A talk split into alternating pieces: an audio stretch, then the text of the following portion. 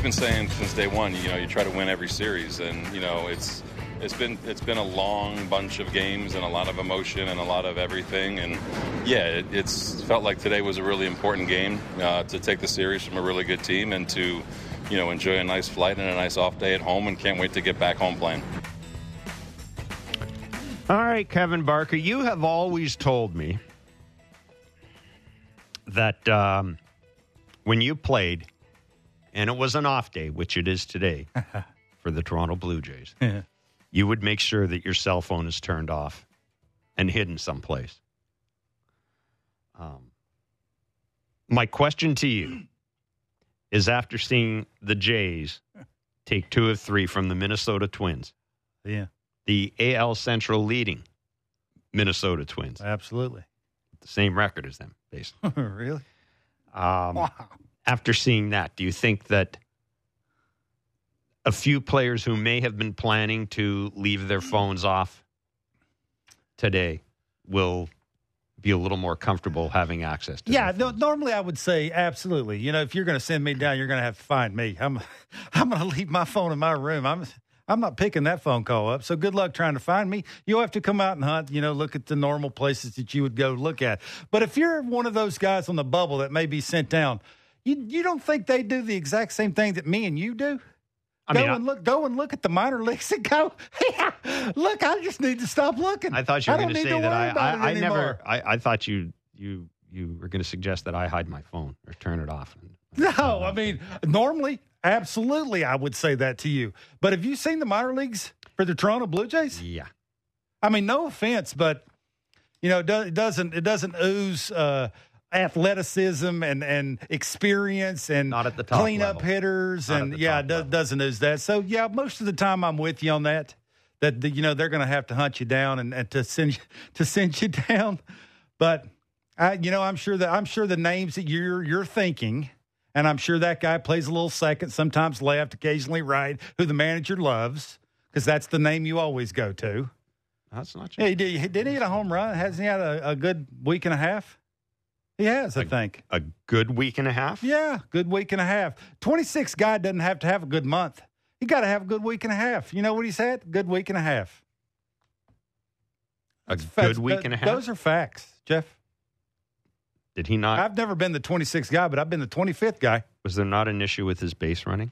Did he not Yeah, make? that was, did he two, not? Did he, two weeks ago. did he not blow a, a makeable double play ball that basically helped undo Yeah, I think the last time Yeah, I checked, he, would- he was four for nine with a homer, Mm. tied a game. Yeah, look, it's what you do when you're the 26th guy. Mm. Anyhow, uh, the Jays did take two of three from the Minnesota Twins over the weekend. Does it feel like it? No, it doesn't. But it, trust trust me, I looked. I checked the standings. It, it- look, I, I even wrote it down sure? here just to remind myself. Three nothing yesterday, nine seven loss on Saturday, and uh, Oh, what the hell was it on? Uh, Three it- nothing. No, three one on Friday. Three nil. Was it nil? Three one on Friday. Oh. Three three three nil yesterday. Potato, potato. Nine seven on, Saturday. I just I just wanted to make sure. You're right. It it doesn't necessarily feel like it, but I mean, such as such as where we are with the Toronto Blue Jays, they will start a three game series against uh, the team that once upon a time drafted Kevin Barker, the Milwaukee Brewers, on uh, Tuesday at the Rogers Centre. And a reminder that the Thursday game, the final game of that series, is a 107 first pitch. Uh, boy, there's a ton to unpack uh, over the weekend. Uh, some news kind of sort of happened as we expected. Danny Jansen went in the IL. Tyler Heineman was called up. Uh, remind me to ask you about Dalton Varsho in a minute, by the way. Uh, Kevin Kiermaier developed back tightness uh, on, in Saturday's game and uh, was out of the lineup yesterday. And I guess, Well, that's what happens when you're chucking balls all over places. You ain't supposed to be chucking them. Huh? Yeah. Normally, what happens? anyhow, uh, so Christ. Dalton Varsho uh, took over in center field uh, yesterday in the three nothing win. And as often happens, the ball finds you. Dalton Varsho had an had one of those games on Saturday. I mean, one home run ball glances off his glove. The other one, kind of yeah, left center field. That didn't even touch his glove. I don't. The one, the one in center field. How, again, how how do you how do you say something bad about somebody when they're given everything The- they can possibly point give, is- and yeah. it just he just didn't catch it. No, and well, he's I'm a, he, he's a shorter guy. No one's saying anything bad about him, but the point is, it happened. No one said, and, and it does happen. It happens to good outfielders. He's giving you all he's got. It happens. That's all you can ask. Well, yeah. Anyhow. Well, he is. Uh, and uh, you know, and yesterday he made a catch in center field that a lot of people seem to get really worked up about. I didn't think it was going out of the park, but that's just me. But anyhow, Dalton Varsho, because Dalton Varsho, happened Dalton. Varsho had himself a game. Uh, had himself a game on Saturday. Had himself a game on Sunday as well. But to me, the big story, Kevin, people are looking for positives here. Uh, well, there's two positives. One, Bo Bichette just keeps on hitting, but the other, again, the the starting pitching. uh, Chris Bassitt was not was not great on on Saturday, but my goodness, Jose Berrios yesterday, five walks. But you found something, and and Kevin Gausman, the, the, the start before on Friday. You found something about Jose Berrios, or you mentioned something to me about Jose Berrios yesterday that I wanted to talk about because you said you thought again. I said to you, man, five walks, and I, and I said to you, I thought he pitched a lot better than five walks indicated. And you mentioned the word sequencing. So talk about that because you thought Yeah. it was one of the best games Yeah, yeah, he's get- pitched since I give in in a long time. I give Kirky credit too. It looked to me like they were on the same page. They were pushing the right buttons. They were setting up in the right lanes. It's it's it's just the way he would throw certain pitches. Like he would go slurve for strike one. He would backdoor a slurve for strike through, strike two. He would throw a changeup down and away or into a righty. That's how you have to get certain guys out when you sometimes leave the slurve out over the plate. You got to be a little unpredictable. He was a lot better at that, right? It's like again, it's it's how you set certain pitches up, right? It's the slurve away, it's the change up in, it's the elevated four seamer. If I'm a hitter hitting, I'm thinking to myself, what am I attacking? He's trying to throw it to all parts of the strike zone. It's not like I can zone up, split it in half, split it in quarters, look for a window. It's very hard to do that when you got all your pitches working and your misses are good. Like there wasn't a lot of right down the middle unless they were 0 And when they were 0 it was an 81 mile an hour changeup. And oh, by the way, he's varying the, the velocity on his changeup. We saw 78. Something saw you talked about. Yeah, it's a big deal, right? Whenever you can do that, and now your fastball is 84, 85, and occasionally you don't locate that where you want it to go because the uh, the variance in the the pitches that you have, you can sort of sometimes get away with those. I I like it. Like I told you this a couple starts ago, I've been hard on him because of what he signed for. It's life. You And it's not his fault what he I- for. well, may, look, so what? Like when, whenever you sign for 130 and you look like a, a three million dollar pitcher, you're you're going to get talked about like that. And Maybe. now now I think he's just turned the corner mechanically. We've seen we've talked about every little move that he's made to be able to have the same release point over and over and over and over again and self correct on the mound. What did I tell you last year? Dude have been around that long, don't know how to self correct, make you scratch your head a little. Now all of a sudden you can see him on the mound. Whenever he throws it, he knows right away because it's simple. There's not a ton of moving parts to it. Like he doesn't turn his body as much now. It's now I'm, I'm pitching out of the stretch. I pick my leg up. I have the same release point. I try and locate it the best I can. I live to fight another pitch. That's sort of the Jose Berrios that we're falling in love with. 23 batters he faced. He threw 19 strike ones. If you want to start anywhere, That's right there's a pretty good start. place to start. also, uh, shout out to the bullpen for their performance on Absolutely. Sunday. Nine strikeouts, three from Richards. Trevor Richards. Trevor. uh, Talk Trevor about Richards. high leverage.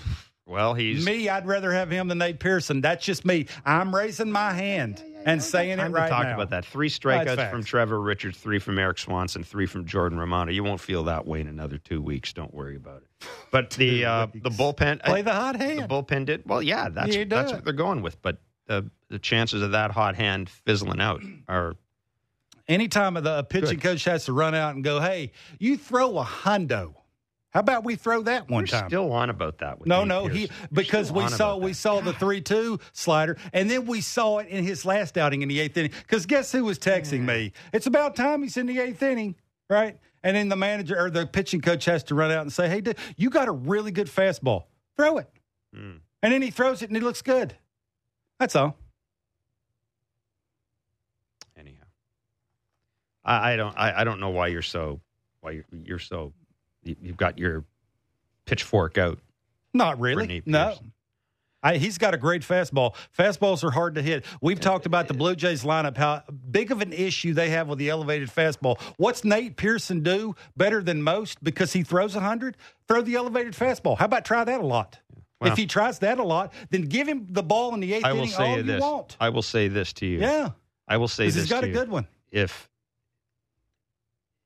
if we have this discussion in another Mm. month and you still have no confidence on Nate Pearson and high leverage, In another month. let me finish. If we have this conversation in another month and you don't have confidence in Nate Pearson and high leverage and the season's done. Oh, it- it- I'm, I'm just telling it's you, It's all about Nate Pearson. It's getting that way. Wow. Not all about Wow. him. It's not all Not about him. me. I mean, Getting you, that you way. Could, you could argue it's way more about the, you've li- got- the, eh, lineup than it is You- about Nate well, no, but I'm think I'm looking at the bullpen. I'm looking at the bullpen because I mean, let's face it. Right now, you don't know what you're going to get from Yimi Garcia. Chances are it's Those not going to be good. Uh, you know, Eric Swanson. Eric Swanson's doing better. Eric Swanson things. He Yeah. looked better. And Trevor Richards, I'm keep it going, Trevor Richards. Keep it going. But to me, that's the thing that will implode on you one day. I mean, that's, in the a- next in the next in the, in the next few games in the next few games Trevor Richards will be in a position of leverage and be Trevor Richards the Trevor Richards we knew from last year. And Okay. that's and and and that's that doesn't mean that he doesn't have a spot in the bullpen It just gets back to the. I'm just the- saying I'm not ready to set him they- they- set they- him up as uh, as, as the most You're re- saying reliable what I've said for a year that they don't have a championship bullpen. They have a good enough bullpen to make the playoffs. I've always agreed with you that the yeah. that the eighth so you're inning is saying the same thing. They don't really have a. They got I'm like five think- names that they're trying to piece together to get it to Jordan. Yeah, that's well, basically I, what I'm it is. saying that of the guys in the bullpen, really the only one with any sort of where you look at it and go, you know, that guy could be a difference maker is Nate Pearson. No, nobody else in that bullpen is going to be a difference maker. Okay, There, I mean, nobody I- else in that. I- if you're nobody else, hope you're nobody else in that bullpen has the potential to be a difference maker. They are what they are. The one guy who could be more than he is right now is Nate Pearson. Okay, Anyhow, we had this Nate Pearson. We're gonna have this argument well, it's not an argument. going on. Uh, It's not an argument. going on forever. Um, the lineup. Uh, again, if Kevin with Danny Jansen out, Alejandro Kirk is going to do the bulk of the catching. I got a question for you. And I, I talked about this with uh, Ailish Forfar, uh, Forfar and uh, and um, and Justin on the morning show today. And I didn't really think of it at the time when Danny Jansen went down. And this is a horrible hindsight question. I will throw my hands up and admit it's horrible hindsight. Looking back now, do you think maybe the Jays shouldn't have told Dalton Varsho to hide the catcher's equipment? I, I don't think they have told him that. Has he caught? No, but he's been ready to catch. Like Has uh, he- what a couple of games ago in the in the late in the game, he was going to catch. If Didn't catch. he- Has he Uh, caught yeah, in spring uh, training? Yeah, no, yeah, he, Mm. ca- he caught some sides when I was there. I saw he him wearing in a gear. game in spring training? I don't think so. Okay. I mean, put the All finger right. down, catch the ball. Oh yeah, because How works. hard's that? Well, or push the button. how hard is it? yeah, I mean, Uh, how hard it's is not it? like Have he's you going to been watching this 15, team this year? 15 innings. It's been hard I mean, for he's the very team this year. athletic. Anyhow, I'm surprised that it wasn't. Uh, I'm surprised that, that there wasn't more emphasis placed on that in in spring training. Um. I just am. But I mean, it's moot now because if if Kevin Boy. Kiermaier's hurt, Dalton Varsho's I, going to have I to. would I would say that, that that that's on the list of things you got to worry about. No, Not for me. I'm- all I'm like the, the the one thing you got to worry about is the dude hitting third. Yeah, all, but all, all I'm again every time I'm, I'm not saying that that is a crisis situation. I'm saying for a team that's that doesn't have any catchers, Yeah, we could say they don't have a cleanup hitter. Right? They don't have a true eighth inning guy. Like Right. they don't have The, some the things. difference is the difference, Kevin, is they don't have a cleanup hitter in the organization. They it, that's the problem. The thing is, they do have a guy who's caught in the organization. That's Dalton Varsho. That's all I'm saying. I'm just saying I'm a little Yeah, I think- surprised. it sounds I'm like- a little surprised that there wasn't. sounds uh, like he feels comfortable enough that he can get back there, squat right. down, and catch the baseball. we shall see. Yeah. We shall see. Hopefully, you don't see it. Uh, Vladdy Jr. No, we're we, Hopefully we're, don't. we're going to see it at some point. Vladdy Jr. Uh, again, it's uh, I mean the same old with Vladdy. People, you know, smart people keep telling me that not to worry because he's making hard contact, yada yada, et cetera, et cetera. And maybe he is, but man, he sure doesn't seem to be having much of an impact on the game. I mean, I look back to Saturday's game, you know, between him and Brandon Belt. Brandon Belt getting called, looking on three pitches. Uh, sorry, two called strikes, but getting called out on the Mhm. third pitch after after Bo's driven in a single. I mean, again, the, the the Twins were leading the game at that point, and they ended up going on to win the game. But man, that was that was hard to watch, and it continues to be hard to watch. Yeah, it was one for thirteen against the Twins. Uh, it's again, the, the you know, the, the I said this to you about the team meeting. Well, the, if I was, I'm not. I wasn't in the room. Nobody was in the room, right? Obviously, other than the players and and the coaches, some of the coaches. But when they were speaking, they were speaking to Vladdy. He was one of the guys that they were saying. They weren't going to say his name out loud, but they were.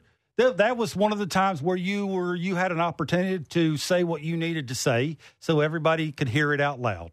And one of the guys that are going to hit third, the reason why he's hitting third and hitting behind the guy he's hitting behind is to do special things and help this team, you know, to win a lot of baseball games in a row, which is what they're going to have to do. Look, it, I, have been, for, for me at least, for a guy that's done the things that he's done in the big leagues and his many home runs and hits the balls as hard as he hits it, it's not mechanical. Like we can sit over there and watch Bo do that thing, all he did in the dugout, and you know uh, uh er, er, we're all breaking down that the you know the front hip is leaking and and you know the bat's dragging and the sure? barrel's underneath the hands. Are we sure of what I'm, I'm sure we sure of little. What, are we sure of what they talk about? And I, no I often wonder about this. Well, he's not. He's not talking about the the you know, the person in the fourth row whenever the dude that's leading the world and everything offensively and is the best hitter on on your team by far. I just it's not even close. Sometimes trying to do things with your barrel yeah. and you know, looks. Sometimes I, we try I, to. I think we I, make too big a deal out of that stuff. Vladdy's well, Vladdy's got to Vladdy's got to figure out what Vladdy's got to figure out. Bo isn't sure. going to help him. Bo's they're not similar hitters. Uh, he doesn't have he doesn't have the athleticism that Bo does. Vladdy's got to figure it out himself. It's nice that Bo is sitting in the dugout talking to him. Vladdy's got to figure it out himself. Yeah, that's what he can't do. do. It. He can't that's do what, what Bo, he can't do what Bo that's does. why they. That's why they. When they came up together, they sort of know whenever you struggle, this is what you look like. This is what you don't look like. Go back to doing this. You know, you got a little thing when you struggle. Did Vladdy ever struggle in the minor leagues? Absolutely not. That's why you want to go to the minor leagues, right? And struggle is so you have something you can go back to to figure out whatever that is. Soft toss off the tee. You know, I, I stride separate. I don't do all this fruition of his gatherer, all that stuff going on. For me, it comes down to one thing. You've had a lot of success in the big leagues. It's about what you swing at. We can we can say all these things about he's late, you know, he's gliding. Yeah, he's probably doing that. He's probably doing that because of what he's swinging at. That that for me is what it is. And you made a great point by he ain't Bo. He been he's hitting behind Bo, and he sees Bo hit everything that's thrown in the general area code. He isn't Bo, and he he's tries. Not his, he's not his old man either. If you were sitting over, standing over there, and your team really needed you, and we just had a team meeting, and a lot of it, I'm sure, was about you. Don't you want to stand over there and try and do special things like the dude that's hitting in front of you? I do think there's a little bit to it when it comes to that too, and I do think right now he's just caught up in between trying too hard. I hate to say that because he's had too much success at the big league level to be a trier. Huh. You got to know how sometimes just to, you know, step back and, and let you take over. The and op- right now he's in between that. So the optimist, long, long-winded answer. Get a better pitch to hit, and he'll look better. We've been saying that for well, it's the six it's weeks. true. I know it's true. I know it is, and it's puzzling that um, it, it's it's just puzzling that it continues to be an issue with him. And I've asked if he's hurt. You know, the knee thing, the yeah. wrist thing, I've asked. I've been. I, I, get the same answer. He's playing, ain't he? Yep. So. No, it, it's just you wonder. You know, it makes you wonder when you see a guy have the type of uh, lack of production that he's had. Now, uh, maybe, and I keep saying this with my fingers crossed, the weather's going to be warm this weekend. I trust that the roof will be open when the Jays are back in town mm-hmm. for that series against the Milwaukee Brewers. Maybe the roof open, the hot weather, maybe yeah. the ball flies a little more out of here. The the best thing, you know, the best thing that could happen to Vladdy right now is for him to hit put a home one, run in the him first to put one into the 500 level so at the if you got any Center. candles left over? Oh yeah, light them. That would be the best thing for him. absolutely, and the be, team, and and the team. Yeah, correct. You're and, exactly right. And the uh, and the team as well. Mm-hmm. Uh, again, the Jays have today off. They'll start a three game series against the Milwaukee Brewers tomorrow. Uh, we're going to be joined by Jim Kaat, former MLB nice. pitcher and broadcaster, 2022 Hall of Fame inductee, awesome. and author of Good as Gold: My Eight Decades in Baseball. we're going to talk to. We're going to continue crazy. to talk to Jim a little bit about something we delved into last week as it relates to Alek Manoah, and that is the the, the the pace. And we'll talk to we'll talk to Jim in general about about where the game is and uh, get his view on on uh, Jose Berrios. He was a broadcaster. Jim was for the Twins when Berrios was there, so we've certainly seen a lot of him. And Caleb Joseph, Blue Jay Central Awesome. analyst, will join us at six thirty, and we'll have our in the East segment after five thirty as well. That's where Yeah. we take a look around the East. Some games being played today because it's Memorial Day.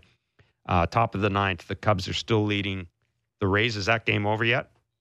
One nothing Cubs. One nothing Cubs. Mar- one hit one hit shutout from my guy Marcus Stroman. no hitter carried into the seventh inning for the Stro show. Yeah, yeah. The Stro show. Just Well, he's pi- locating down he's like pitching that. up that trade value. speeds. He's pitching up that trade value. Look, give him credit. He And can uh, pitch. good news: the Baltimore Orioles five nothing losers to the Cleveland to the Cleveland Guardians. You worried about Matt Chapman? It's hitting under 200 in the month of May. Uh, Can I give you my answer? Yeah, give me your answer because I don't know. Uh, I do. oh, Okay, okay. He's late. You you watch him. He's been late since May. It, when the calendar rolled to May, the lower half things late. You it doesn't take There's- a guy. It doesn't take a person to sit here and and break down swings like I try and sound- do all the time. This is going to sound really dumb. Yep. This is going to sound really dumb, so I know you want me to say it because you enjoy it when I say dumb things. Mm. Can I wait until the second week of June before I say anything about Matt Chapman? Because the first month was so good. The second month has been so bad. I would- I, I'm, I'm hoping, you know, you're never as good as when you're great. You're never as bad as when you truly suck. Okay. I'm kind of hoping that that there's that kind of squishy middle. If they were in third place, I'd say go for it. Oh, Let, okay. let, let, it, let him go out there and do the same thing over and over and over again. But he is late. And let him try it and figure it out. it's noticeable. Yeah, yeah. It, It is it, noticeable. it, Even to a absolutely is. non-player, Well, it's he's noticeable. a he's a veteran player who has tried to change things. And you brought up Dalton Varsho. So did he. Like he did, he did some things early on with the stride separation, right? And was having a real tough time getting good rotation and off the backside and driving barrel to baseball. Sort of looks like Matt Chapman. That lower half thing, I'm not saying eliminate it, but when it's been an entire month and your team needs you bad, like they need you, they need you bad. And right now, occasionally, you're not an, you're not a hard out. So that he he would be the for me anyway the one guy other than Vladdy that how many times you got to walk up there and be late on sort of the same kind of way they're trying to get you out. It's not the elevated fastball with him. Occasionally it is with two strikes. But a lot of them are 0 you know, 1 0, 2 1, 3 1. He's getting some in some good counts with some good pitches that it just seems like either he's in between, he's starting the lower half too early, too late. It's in between. And you know as well as anybody, when your lower half is in between, your barrel plays catch up. And it does. It like looks a like a, well, it looks like a wind. Absolutely. It looks like a windmill. And when it looks like a windmill, he swings under baseballs. And these smart pitching coaches and the khakis are sitting over there going, We see what you're doing or what you're not doing. And what are we going to do? We can flip it to you and we can elevate it, or we can just give you the old good one. Say, Here it is, because, and we can do it. Quick pitching you a little bit. I'm not saying they get it and go, but they'll get it. Sometimes they'll hold it. They'll make you stand there and then they'll throw. Sort of like Vladdy. You know, early in the season, last year, I think, the end of the season, they started holding it on Vladdy, making him stand there like a statue Yep. before he started getting all that stuff going because it's a lot of parts and he wants a lot of rhythm to get the timing, the front foot, the good separation, the athletic position, all those things. Matt Chapman's no different. I just wonder, this is just me, a guy that's been around as long as he has consistently does that over and over again. Why? I'm not saying eliminate the toe tag because it works. It's obvious that it's been working at least early in the season. But May, uh, uh that's that's just me. Like I, I wonder because he's hitting in the meat of the order. He comes up a lot with some dudes on base. I mean, they they're gonna to say they need him to catch fire and like the. That's all. There's the, that urgency of okay, I've tried that. I know it works because it's worked the first month, and I was player of the month, and all that's fine, and dandy. But it's been an entire month where it hasn't worked. Numbers will tell you that. Don't Yeah. need a smart person to you know tell me how many bars he hits hard or he's just missing them. No, it's results oriented now, right? Because of where their team's at and how they need him and where he hits in the order. Matt Chapman's batting average is fall. He's now at 285. It's hitting like Uh, 188 in May. 188. not mean, great. Vladdy's I mean, 188, 284. Um, Whit Merrifield still 285. Bo Bichette 338. Um, again, two for four yesterday. It's crazy. It, it is crazy. The home run he hit on on Saturday. Pull secondary pitches, hit the fastball up the middle. The it was funny because one of the one of the themes we've been talking about for the past two weeks, and a lot of it comes from something John Schneider told us on our show. But one of the things we've talked about is getting a pitch you can hit and getting a pitch that you can make maximum do maximum damage on, and that's exactly what Vladdy did in that home run with You that mean Bo? Or Bo, sorry, that's exactly what Yeah, Bo yeah. did Well, he- with that home Hey, run. well, his his I, you you can tell his. Approach, I'm sorry, I'm thinking of no. It was the triple. It's the triple where he got to three and two by taking a couple of close pitches on the triple, the stand up Yeah, triple. Yeah, it's the two strike approach is second to none. Like you, you, you, you know, I used to go out in my backyard and try to be Ken Griffey Jr. Like I'd stand straight up and down, I'd have a little wiggle. You know, I'd throw my little wiffle ball in the air and I'd whack it. There's no way I'd go in my backyard and try and do bow because I can't. That's what's special about that. You can't do that. You can't go kick it to your ear, wrap it, get it out. You can't do that. Like no no kid wants to try and do that. That's what's ill. Every person that ever talks about Bo says the same thing. It's ill. How do you do that? Like how do how do you wrap it, land open? Your front hip is towards the third base bag, which is you're never supposed to do. No, you're not. You drop your back elbow. You get your barrel way back here. You have so much barrel awareness that you always know where it's at. That's why you can cover from your ear to your toe. And then you just use line to line. And you're not afraid to have three hits in a row of like 80 mile an hour exit velocity. You don't care. You don't care about that. It's about getting hits and getting on base. He, he could care less. Yep. And now, occasionally, when he wants to try and help his team out and drive a baseball, he'll try and cheat a little. You can even see it. Like the leg kick's not as high. He'll get it down sooner. He'll cheat to get the barrel out front to hit it pull side. He doesn't have a tremendous a lot of power to the other way, right? So he's not going to try and hit a Right. home run over there. If he's trying to hit a homer, it's to the pull side. So I- it's elite stuff. Like you just look at it and you're you're in awe of what he does. Special stuff. And it's no help to Vladdy standing on the on deck circle either. I've done that. I've been there. I've, I hit behind Geoff Jenkins a couple of times when he was and getting paid. I tried to be Geoff Jenkins. It died, and I'm sitting here with you. That's basically what happens. Gone from Geoff Jenkins to Jeff Blair. How about it? Could be worse. what could it? Oh, let me think. I can think of a couple of Jeffs that. Uh, Uh, you know I love you. Uh, yeah, that allegedly so. Uh, you talked about special stuff. Uh, special stuff today uh, for a couple of our favorites. First of all, Liam Hendriks activated Oh, it's great. uh, after beating cancer. Um, and kudos to the Jays. The Jays sent out a tremendous, if you had a chance to look at it, a tremendous Mm-hmm. uh, tweet on social media with a bunch of players welcoming Awesome. Liam Hendriks back uh, from his battle It's with non- dude. non-Hodgkin's lymphoma.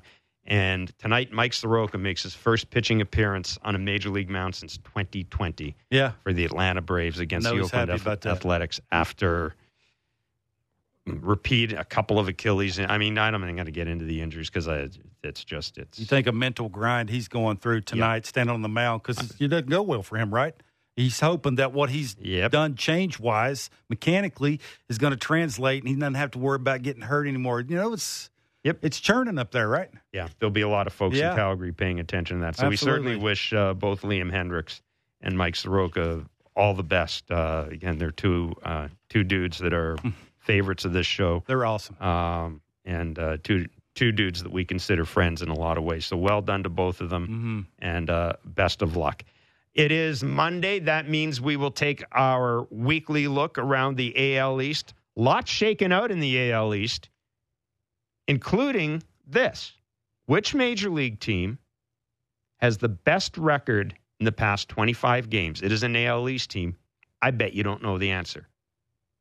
I'll tell you what it is when we come back. It's Blair and Barker on Sportsnet 590 The Fan and Sportsnet 360. Breaking down the top stories in the NHL every day. The Jeff Marek Show. Subscribe and download the show on Apple, Spotify, or wherever you get your podcasts.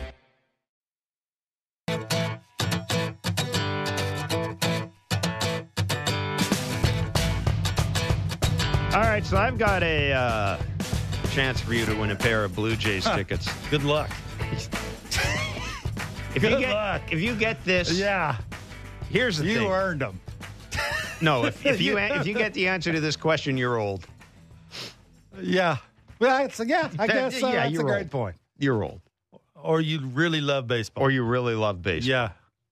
Uh, we've been giving you ch- we've been giving you the chance to win Blue Jays tickets all season long here in Blair and Barker. Whether you listen on the radio or on our podcast, all you have to do is text the correct answer to our daily baseball trivia question. Well, it's sort of semi daily now to 590 590. Our last trivia question and answer was this three time All Star won the 1988 All Star Game MVP award and caught two no hitters during his career. The answer was Terry Steinbach of the Oakland Athletics. Oh, terrific player. Today's question is to win tickets to see the Jays and A's down at the Rogers Centre on June 24th. And if you're really nice, the A's will probably ask you to pitch for them. MLB legend Rickey, and you couldn't do worse than some of the stuff they've been turning out. MLB legend Rickey Henderson was traded to the Blue Jays from Oakland ahead. Well, I'm not lying.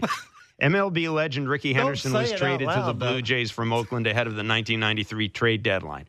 Which Blue Jay was already wearing Henderson's famous number 24 and asked to change his number? Again, MLB legend Rickey Henderson was traded to the Jays from Oakland ahead of the 1993 trade deadline. Which Blue Jay was already wearing Henderson's famous number 24 and asked to change his number? Text the answer to 590 590 for your shot to win. She hmm. see rules at sportsnet.ca Don't look it up. slash 590. Don't look Don't it up. And look we'll it- know if you looked cheat. it up. Yeah. Because if, if If like you right send away. it along, yeah, send Yeah. it in right away. After 10 minutes. Nah, even Jeff's after way three older minutes. than you guys are, and he didn't get That's right. That's right. That's a fact. So, yeah. Yeah, I- it- I had no idea, true. but- and I went through the whole damn lineup. Do you remember well. him wearing the that jersey number? Now that now that The you other know guy? who- no, no, yeah. Not a chance. you I- don't remember that? I don't remember the other guy. No. But don't forget. Well, I wasn't covering the team then. I was. yeah, I was true. covering a National League team. Yeah, that's true. You know, ask me who wore that number for the for the Expos, and I could probably tell you Mike Aldrete. But I can't tell you what uh, who wore that number for. Actually, I don't know if Mike Aldrete did, but uh, I can't tell you who wore that number for the Blue Jays. But if you can, you got a chance to win tickets to go and see the Jays and A's, and who knows, maybe pitch in a major league game. Absolutely. Take your chances. Mark Boffo, our producer, uh, the correct answer already. A few people. Yeah, let me guess. Well, if they're if they're using it, I was going to say let's find out how old some of them are. Well, you can't F- call them back. Just say how old are you? Just say we're doing a uh, we're doing a, a social experiment on Oh yeah, I guess they do because they got to get them tickets. But you can go. You can call back. You can text them back. Say Blair wants to know how old you are. Actually, do that in all seriousness. Text a couple of them back and say Blair wants to know how old you are. They're not doing that. Hey, you know what time it is? It's a Monday. That means ah, In the East, time for our favorite segment. You don't mean that. One of our favorite Hey, I favorite love it. segments. No, I do mean I it. It's do just too. uh, again, it's it's it, it's just It's, it's a little bit of work for you, Yeah, a little bit of and you work, just it's a lot of work for me. you got you got Saturday, Sunday. I don't have Saturday. Okay. It makes no Why? sense in putting it together on a Saturday or Sunday because stuff happens. You got to put it together on a Monday. And today, of course, because it's Memorial Day and Yeah, you're uh, in the uh, if you're in the states listening or watching us, uh, please take a second to uh, remember what Memorial Day is all about.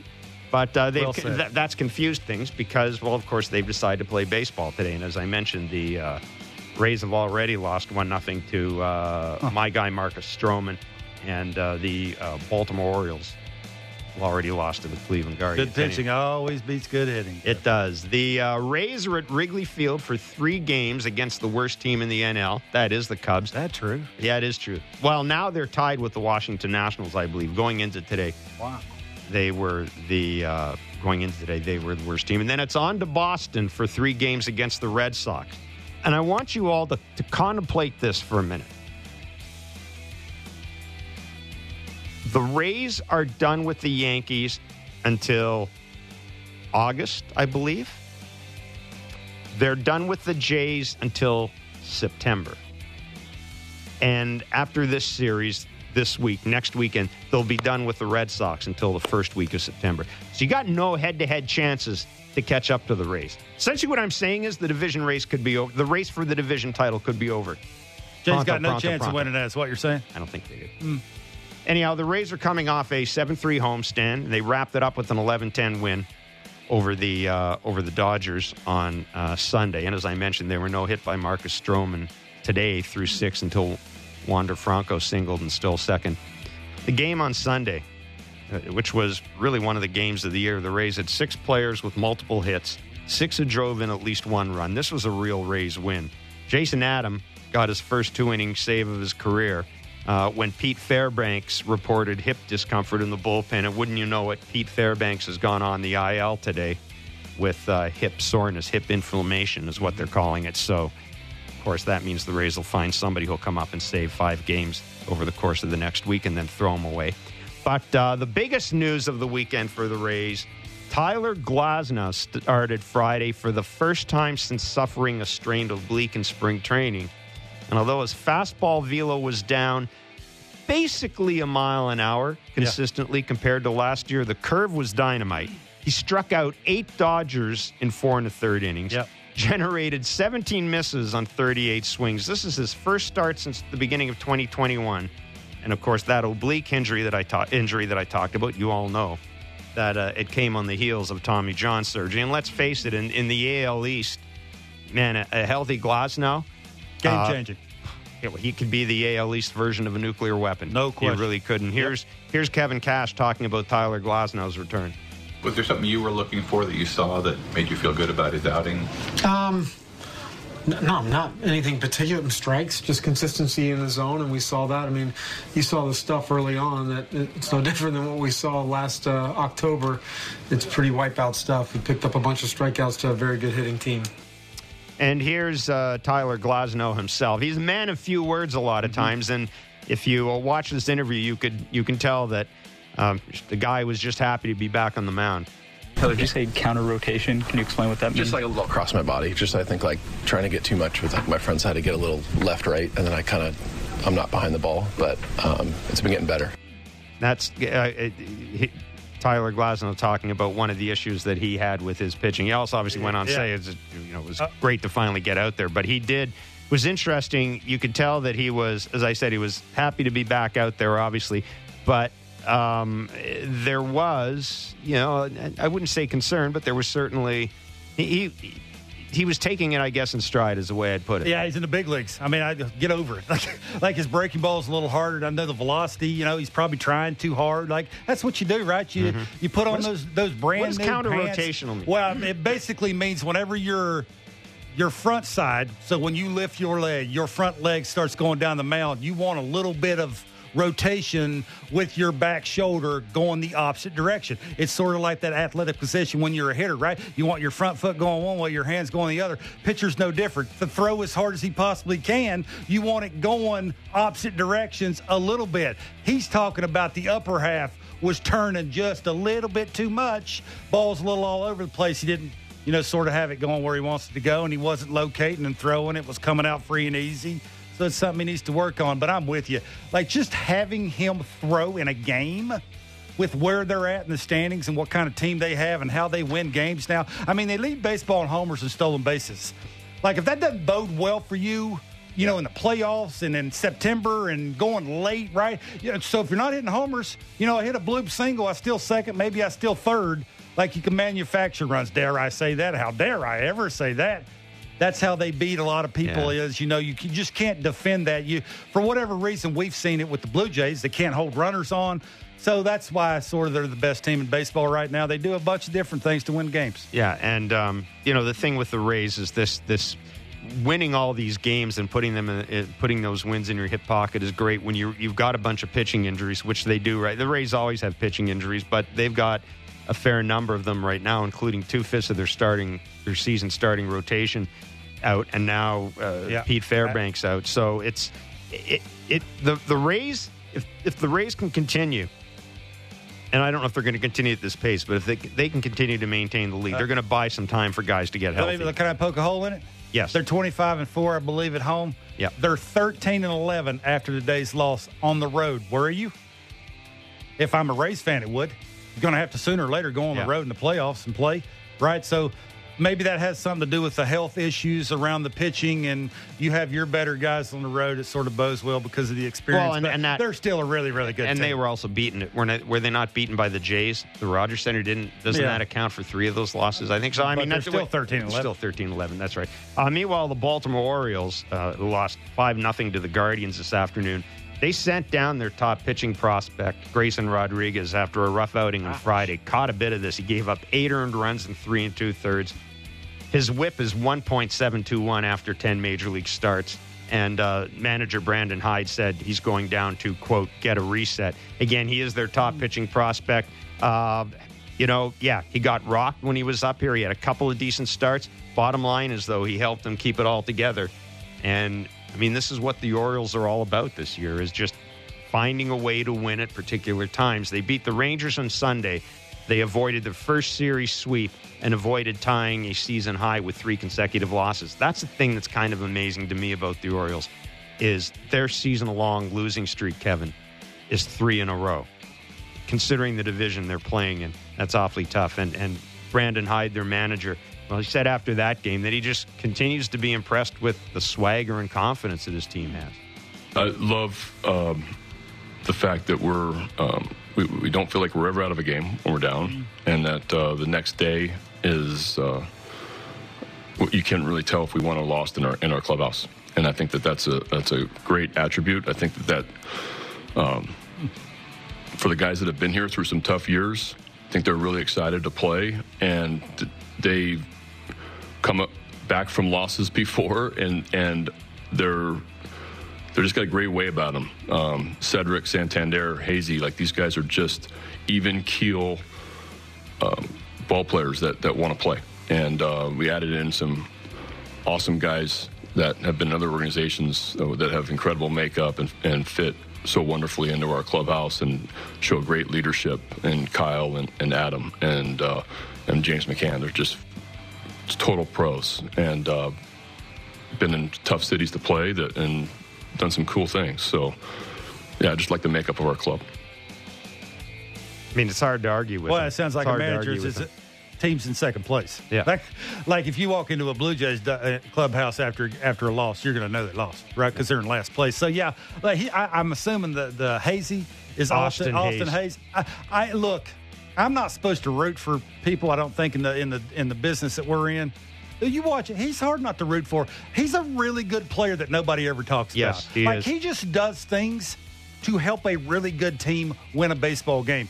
He's sort of like Whit Merrifield. You know what? They're start- I, I think that's sort of where, for me anyway, when you look at the Orioles, you look at the Blue Jays, you can you sort of draw comparisons between a couple of players. Whit and Austin are sort of those two guys, right? They run the bases the way they're supposed to. They catch baseballs. They're getting hits. Austin, I think, has got uh, eight RBIs in his last ten games. He's just a really good player. He's a lot of fun to watch. But it's funny how you can listen to a manager. You didn't even know what the outcome of the game was. Just listen to the way he talks. You can sort of tell where they're at in the standings. It's kind of funny. Yeah, and and I mean the thing with with Brandon Hyde is you know he's at and he could have included himself in there as being part of the people in the clubhouse No who, question. who were there when things Well, when earned it, things right? weren't going well. Yeah. right. Uh, Austin Hays is hitting 322 Mm-hmm. right now.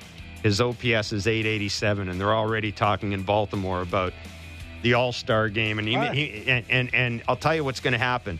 There, the folks in Baltimore are saying that you know if he isn't picked, he might be one of the guys in that that extra player vote Yeah. where people and people tend to people him. tend to go to, Yeah, to love stories I like like watching that. him so- play. I do too. I They're- do too, yeah. I like. I mean, it's easy to like them now that Showalter's gone, but I love watching them play. There's there's a lot about that team. Mountcastle, the Sure. Adley Rutschman. If you don't like I- Adley Rutschman, you're not a I, baseball fan. I, I do think winning can become a habit. Yeah. And I think it's starting to become that in Baltimore.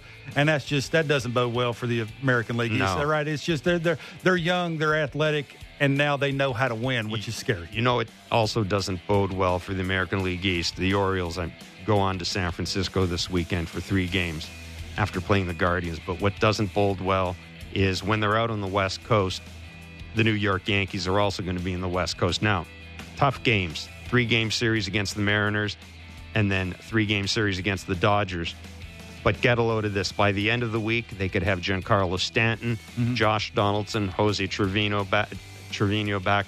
They're starting to get some of their relief pitchers. These guys could all be back by the end of next week. And I asked a question before the break about which major league team has the best record in the past 25 games.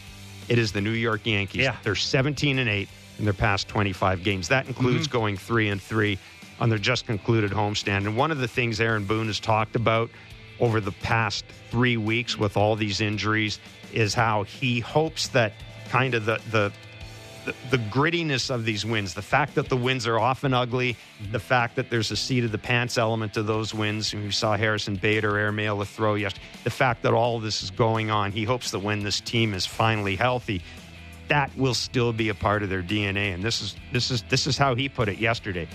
Look, I, I feel like it's a tough group. Um, and, you know, we've been through a lot already as a team. Um, we've dealt with a lot, and I feel like the competitiveness of them is that's what they're showing right now, um, and really have been all year. And for the better part of the last few weeks, I just you know I've I've hit I've hit on it a lot. These these guys are just there's a there's a grittiness to them and a toughness to them and a focus to them that I really like, and we got to keep we got to keep running that out there. That was Yankees manager Yeah. Aaron Boone. We, we talk about Vladdy all the time about Vladdy, you know, where the Jays are at and how much he needs to step up. For me, it's Aaron Judge, right? He leads the American League in homers with 15. Got an OPS of over a 1,000. Uh, Anthony Rizzo, hopefully the neck issue is not a big deal if you're a Yankees fan. He's been raking. Mm-hmm. You So saw that play with superstars. Tatis. That was Uh, yeah, it's just he goes and standing up, right? It was more about when Rizzo tagged him, sort of flipped his foot one side, threw his hip into, I think, his shoulder or his neck, Anthony Rizzo's neck. So it looked worse than it did. But why, why go standing up? Like Well- you, you already got a big enough lead. You sort of messed up the base running part of it. You added to it by going in standing up. When in doubt, dive, get Yeah. dirty. He I didn't got, do that. I got that looked the way it impression. I almost got the impression that Rizzo expected him to dive head And- first. And you know, Yankees fans are going to pick Oh, on of course. Tatis Jr. any chance they get. So yeah, it's They're, they they will definitely do that. And, and the Red Sox, we should mention, they've got three games against the Reds, and then those games against the Rays, and then they too are done with the Rays for a while. And uh, I mean, it, I mean, the American League East continues to be continues to be the American League East. I- the Red Sox, though, are of the the the teams ahead of the Blue Jays right now. There's four the four teams ahead of the Blue Jays right now. The Red Sox are the, the Red Sox are the team that I think you could be, catch him. I think you could catch. Yeah, Yeah, yeah. I Justin, think you could Justin catch. Turner, uh, uh, Jarren Duran is two for his last 27. They're sort of, uh, Justin Turner's hitting 160. Yeah. Kiki Hernandez is three for his last 18. Casas has only hit two home runs in his last 15 games. Like you can tell they're sort of coming back to earth Yeah. when it comes to their offensive side of the ball. Chris Sale looks better. James Paxton's coming back. You're hoping a lot from him if you're a, Red Sox fan. So, yeah, I'm with you. But does it matter if you're in fourth or fifth? Uh, this is what it comes down to for Nah. me. You got to win 95 games. I mean, that's a big number, and that's what I'm going to go with. It could be 92, could be 93, could be 94, could be 95. 95 but I'm going to say 95 Yep. is something you need to shoot for if you're a Jays fan. That's 60 more. That's 67 more wins. Forget about what the American League East is doing, who they're playing, who they're not playing, who you're not playing. You need 67 more wins. Go out there and try and get them. That, that for me is how you have to go about this. It's still it's hard. Be tough. It's still harder to. Mm. it's still harder to jump over teams Yeah, when the you American don't have League games against them. basi- for me anyway. It's going to be real hard to make up eleven games. Oh. like they're what are they? ele- The Jays are eleven back. 10 and a half, 11. That's a lot. Yeah. Like so, you're more worried about now getting into the playoffs. Yeah. Phillies, like Yeah. you get in the playoffs. Right You now, you're somebody worried, hot? Right now, you're worried about getting the wild Absolutely. card. Maybe not. Maybe not even home field. You're There just worried go. about. You're just worried about getting No into the wild card. Uh, which doesn't mean that the season's a wash by any stretch of the imagination. Uh-uh. But it does mean that the Rays are uh, Really good. the Rays are good. But as you pointed out, kryptonite. Maybe their maybe their road record. Jim Kaat is a baseball Hall of Famer, longtime major league broadcaster as well. He's a terrific pitcher, a terrific athletic pitcher. Won a ton of Gold Gloves. We're going to talk to him about the state of pitching in the game right now. Maybe get his thoughts on Jose Berrios and Caleb Joseph, Blue Jay Central analyst, will be along as well. All that ahead on Blair and Barker on Sportsnet 590 The Fan, Sportsnet 360, and the Sportsnet Now.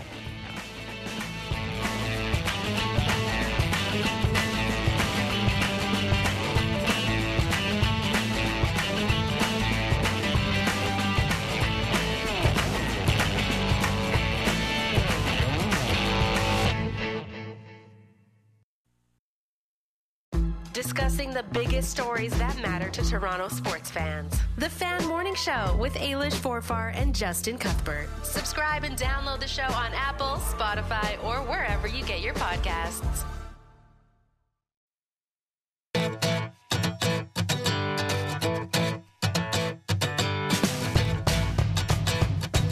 Reminder the Toronto Blue Jays are off today. They will be back in action on Tuesday with the first of a three game series against the Milwaukee Brewers at the Rogers Centre. Adrian Houser will be on the mound for the Brewers on Tuesday. Yusei Kikuchi for the Jays. Wednesday will be Julio Teheran on the mound for the Brewers. Alek Manoah, fingers crossed, making a start for the Blue Jays. And Thursday at 1.07 p.m., Freddie Peralta starts for the Brewers. Kevin Gausman will go for the Blue Jays. A reminder that is a 107 game. As always, those games can be heard on Sportsnet 590 The Fan, the Sportsnet Now, and also, of course, watched on uh, Sportsnet. Uh, Caleb Joseph, Blue Jay Central analyst, will join us at the bottom of the hour. Take a look back at the weekend, look ahead to the Brewers series, and uh, probably take a deeper dive into Jose Berrios, um, who, as we mentioned, I mean, again, the starting pitching this week, Gausman, Berrios were fine. Uh, Chris Bassitt, uh, any concern at all that the velo was down? Basically, uh, fastball velo was down across the board, Yeah, one mile so. an hour, one and a half miles an hour. I don't think so. I mean, it's, It's an- kind of hard to tell with Chris Bassitt. got a lot it? going on, right? It's, Yeah. it's it is it on purpose. Then you know it's the sinker wasn't working as well as it's been working, and when it's not working, sort of looked the way it looked. Yeah. Um, Score more runs. How about that? Well, you did Yeah. lose nine seven. I Wow. mean, Score ten. you know. Anyhow, uh, by the way, ac- according to uh, Baseball Savant, Chris Bassitt threw eight different pitches. Split finger. Well, he's eight. on. He's on. You don't have nine, and the only one left is a split finger. So I'm assuming that's it. I stopped counting. I stopped counting after five. Hmm. Uh, Jim Kaat is a former MLB pitcher and broadcaster. He's the 2022 Hall of Fame inductee. He's author of Good as Gold, My Eight Decades in Baseball. Wow. Can imagine writing a Mm, book on that's your eight decades in baseball? No, it is great. awesome. He's one of our favorite guests, uh, and we're very pleased that Jim Kaat has taken time out to join us today on Blair and Barker. Jim, thanks so much for joining us today. You, you know, we spent, I mean, the, the past, gosh, it seems like uh, almost since his third start of the season for the Blue Jays, one of the talking points around this team has been Alek Manoah and just how a guy who was a Cy Young finalist last year, I mean, well, he's this this team's fourth best starter right now, if that. He almost seems to have fallen off the cliff. Nobody seems to know what's wrong. Everybody says the side sessions are great, all of this stuff, but there there does seem to be an eye out there, an eye, idea out there, and my friend Mr. Barker is probably going to disagree. There does seem to be an idea out there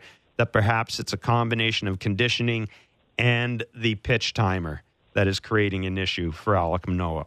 We hear the word pace used a lot, and I wanted to talk to you as a former pitcher. How important is pace to a pitcher? Well, for me, it was very important, and the pace was a quick one. I mean, uh, especially when I got into the latter stages of my career, it's probably before you guys, you know, watched. But I, uh, I had this very quick delivery, and you know, we were playing games in an hour thirty-five, hour forty, and and uh, my my theory was, and Brooks Robinson kind of uh, verified this. He said, you know, you're not giving me time to get in my when the pitcher starts his windup, I kind of get in my motion, and I didn't give him that time. And course, the guys playing behind it loved it. So to me, it was very important. But I think because guys like Manoah and maybe other pitchers today are so accustomed to taking a lot of time to kind of think about let their they think they're going to let their arm recover, it's going to be better. That uh, it might be a, a difficult adjustment for them. The only thing I think that I would do if I were his coach uh, is I would have him throw some batting practice and uh, cut down on his time between pitches and not overthink and just get it and throw it. And first sign you get, let's go with it and see if that works. Jim, did you ever start a season where one of your better pitches you, you just didn't have it? And, and if you and if mm. you did, what did you do to combat that? Did you, you know, uh, rely more on location? Was it changing speeds? How did you get past it? Well, there were. I think there are very few games where you have all your pitches working. You know, I always felt like if you started 40 games, which our goal was, maybe eight to ten you had real you know real electric stuff and command of it and then there was about eight or ten no matter what you did it didn't work so those 20 in between you had to figure out a way you know what was working and and what wasn't but if i went through a period of time where you know say two or three starts where one pitch wasn't working our go to was always to pitch some batting practice because you can say all you want about side sessions, but it's what that guy with the bat does.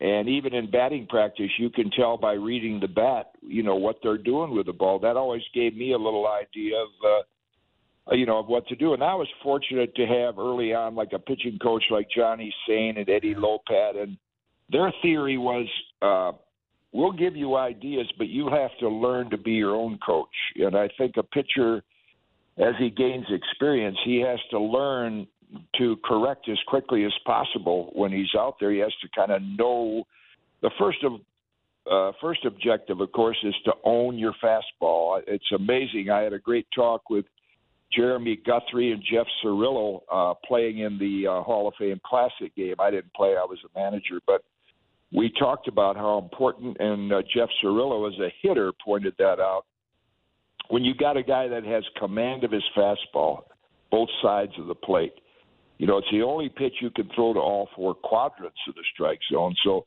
pitcher's first objective is to command that, and then the all the other stuff works in. But the the tendency is, and I've certainly fallen into it, when you begin to get hit, uh, you lose you lose confidence in your fastball, and you go to the other stuff. And and that's a mistake. You soon find out that's a mistake because command of the fastball is priority number one.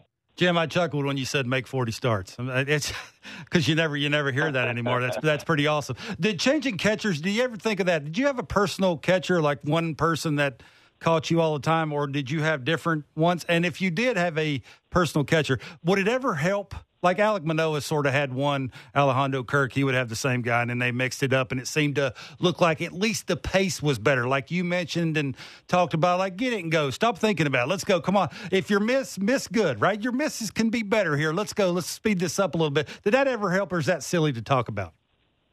No, it's not silly at all. I think I was lucky early in my career. You know, I'm a young pitcher, and we had a veteran catcher, Earl Battey real mellow, laid back. But you know, if I got a little sluggish out on the mound, he had a very quick snap throw, and all of a sudden whew, that ball would come firing back. It was like a wake up call, like, "Hey, let's pay attention here," you know. and then when I when I got to Minnesota, Bill Rigney put Phil Roof behind the plate one mm. game, and uh, and Phil and I just, you know, what pitcher and catcher. I'll give you an example. I'm pitching to the Tigers. Willie Horton, big part of their team in the '60s, lethal power hitter lethal fastball hitter. And late in the game, I get him like a two-two count, and I, in my brain, I'm saying the last thing he expects right now is a fastball. And I look down, and Phil Roof puts down fastball. That's the chemistry between a pitcher and a catcher. And you know, Steve Carlton and, and Timmy McCarver had it, and you know, I think that's something that uh that a manager has to really pay attention to. I, I think if you remember with the Braves, uh, a lot of the guys, even though Javy Lopez was a great offensive catcher, they like pitching to uh, Charlie O'Brien. In right. fact, he was up there with you in Toronto, right? Yeah, and I think Greg didn't yeah. Greg Maddux wasn't it Eddie Perez, uh, Eddie Perez at Greg Perez. Maddux? Yep. Yeah, Greg Maddux. And that yeah, was quite so that was quite an issue. You, yeah, I think once you find a guy.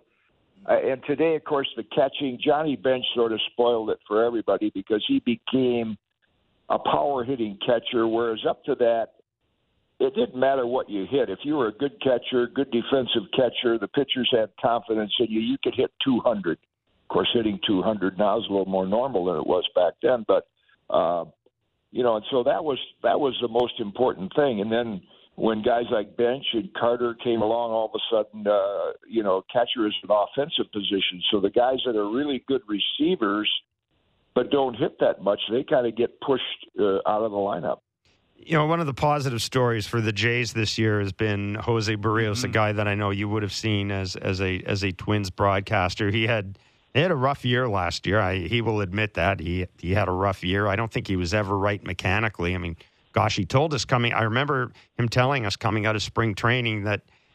I mean, you can just tell when a guy isn't happy with where he is in spring training at the end of it. You can just tell. Mm-hmm. But he's been really good. He's been really good this year, and he's kind of back to his old consistent self. And that's there's still a value there, isn't there, Jim? And knowing that a guy is he he may not win the Cy Young award, but you might get six innings out of him now, maybe six, six and a two third, and he's going to take the ball every fifth day. He's going to battle. He's going to give you a chance to win. There's still a value in that, isn't there?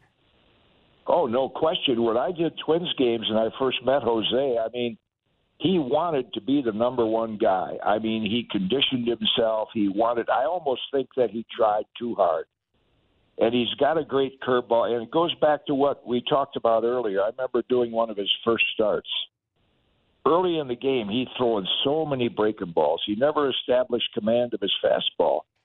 And Jose is the kind of kid that I think has so much pride and wants to do well that sometimes he makes it too complicated.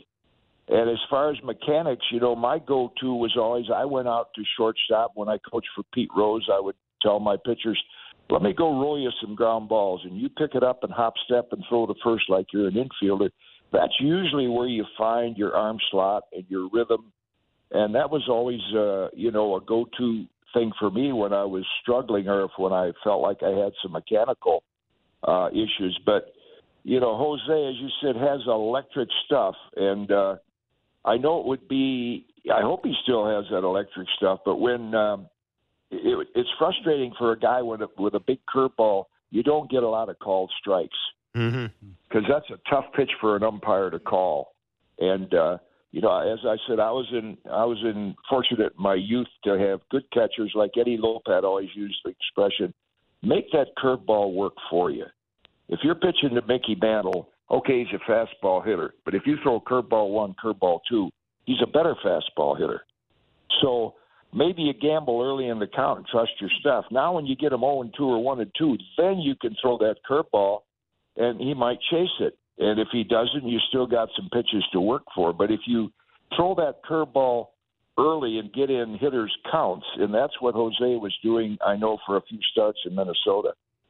Um, so I, I, I'm glad to see that he's back because uh, I just love the fact that he he wanted to be the best there was. You know, he wanted to be an ace. He wanted to be the Cy Young Award winner so uh, I, I hope he continues uh, that form that you guys have seen from him. Jim, it's it's obviously everybody wants to throw the elevated fastball. And Jose, while you were talking there, I, I remember when I would watch him throw that he's started to add the elevated two seamer. Like you know, he's a natural sinker ball guy, right? Wants the ball down, late movement, you know, sort of the bowling ball ground out and those kind of things. But now he's trying to get punch outs elevated with a little bit of run away from the lefty into the righty. Is that a tough pitch to master? Or even try from a sinker ball guy? Yeah, I, I I think it is. You know, interesting you bring that up. I'm sitting around uh, at our golf outing yesterday and talking with Jeremy Guthrie. You remember Jeremy? Mm-hmm. Guthrie? Absolutely. Sure. So Jeremy was struggling, and uh, and he got over to Baltimore, and uh, Leo Mazzone, who was a disciple of my favorite pitching coach Johnny Sain, uh, you know, he said, uh, "What's been your problem?" So they talked about things, and Leo said, "Let's go out to the bullpen." So he got warmed up, and Leo said, "Throw me a fastball knee high outside corner to a right hand hitter." And Jeremy threw it and dotted it right there. He said, "Throw me another one. Throw me another one." He threw like four. He said, "You're going to pitch in the big leagues for a long time." Now Jeff Cirillo was sitting there as a hitter, and he said, "You know, that's the toughest pitch to hit because it's the hardest pitch to reach." And all of a sudden, for some reason, they've gone away from that. You know, low pitch is good, and and I've heard guys say, "Well, the sinking two seam fastball's dead." Well, it's not dead now. Guys like it happened to Rick Porcello several years ago, best sinker ball pitcher in the game. All of a sudden, let's elevate the fastball. He leads the league in giving up home runs. So, mm-hmm. uh, I, I think you know, my first meeting as a coach, when I coached for Pete, I said to pitchers, this will be the shortest meeting you guys have ever had. for as long as this game's been around, it's high and tight, low and away. Get your breaking pitches over when you're behind in the count. And uh, of course, when you mention that elevated fastball, the one pitch that really hurts hit, uh, pitchers because they can't use it anymore is using that high fastball to push a hitter off the plate. You know, not to hit him, but to make him move his feet. Yeah. But now, if you guys watch enough games, you know that they're sitting up there expecting the ball to be on a tee. They have no fear of it coming in at them, Mhm. which is unfortunate. Some guys are getting hit in bad places because they just don't ever think a pitcher's going to throw it in there. But uh, that's another thing that I, I think would make uh, pitchers more effective. They would use that pitch to push guys off the plate, and then it kind of opens up that outside corner at the knees a little bit more.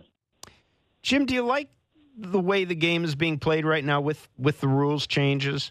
Uh, you know, obviously it's sped up. The, the the game is sped up. I mean, the you know that, that that's obvious. Just have have to look at the Yeah. time of game. But with the pitchers being able to call their own pitches with pitch com and things of that, do you, do you like the way the game is going right now? I, uh, you know, it's it's. I love the game. We were talking about it at the Hall of Fame this past weekend. I follow it. Uh, I still do a little ambassador work for the Twins baseball ops people, and most managers and coaches really they don't have too much to do with what we did it, you know, in our day. So I just stay out of the way, you know. but I like the fact that the pitch clock has enabled them to uh, to work faster. I think it's easier on the guys out in the field that aren't standing there for three and a half hours. But the the strategy and sometimes the the basic things. Uh, I'll give you an example. I'm watching the ninth inning of the Tigers and Rangers today, and I, I actually I was looking. I was going to find the horse races on American Day races, and I, and I see. I said, "Well, I'm just going to watch this." So Tigers, uh, Rangers are leading five nothing. They bring in a pitcher named Leclerc. Mm-hmm. Baddoo is the first hitter. Now they they put Leclerc's pitching line up there, and his big issue is getting the ball over the plate. So if I'm on a team we're down five and zero, our first hitter is going to say, "I'm going to make this guy throw a strike." And so Baddoo swings at the first two pitches. Now it's zero and 2 Mm-hmm. Now, as a pitcher with a five nothing lead and zero and two, I, I might waste one pitch, but I'm going to say, you know what? The chances of me giving up five home runs in a row uh, are slim. They're in my so I'm going to throw strikes. Well, you know, the next four pitches are not even close. And he walks the leadoff hitter. I said, "That's enough." You know, those those are the kind of things that I think I don't know if they're taught. You know, as uh, uh, I use the two terms knowledge and wisdom Yes. and uh, the the statistical guys. I don't use the word analytics anymore if I don't have to because all, all they are is statistics. But the statistical guys could tell you, and I'll use a Robin Roberts, a great Hall of Famer example. They can tell you, well, this is the way in general you should pitch Willie Mays. But wisdom is when Robin Roberts would say when they asked him how you pitch Willie Mays, he said, "Tell me the score, the inning, and the count." And see, he gave he led the league in giving up home runs, but he won 20 games eight years in a row. Mm-hmm.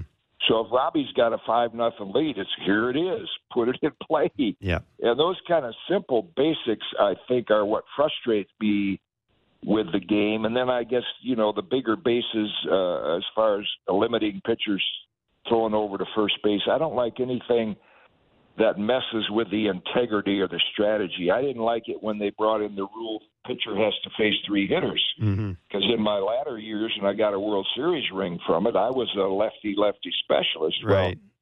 Well, Whitey Herzog would would bring me in to to face a left hand hitter, but he doesn't want me in there facing Joe Carter or something like that. So. And so things like that I don't like, but the pitch clock I think has really had a positive effect on it.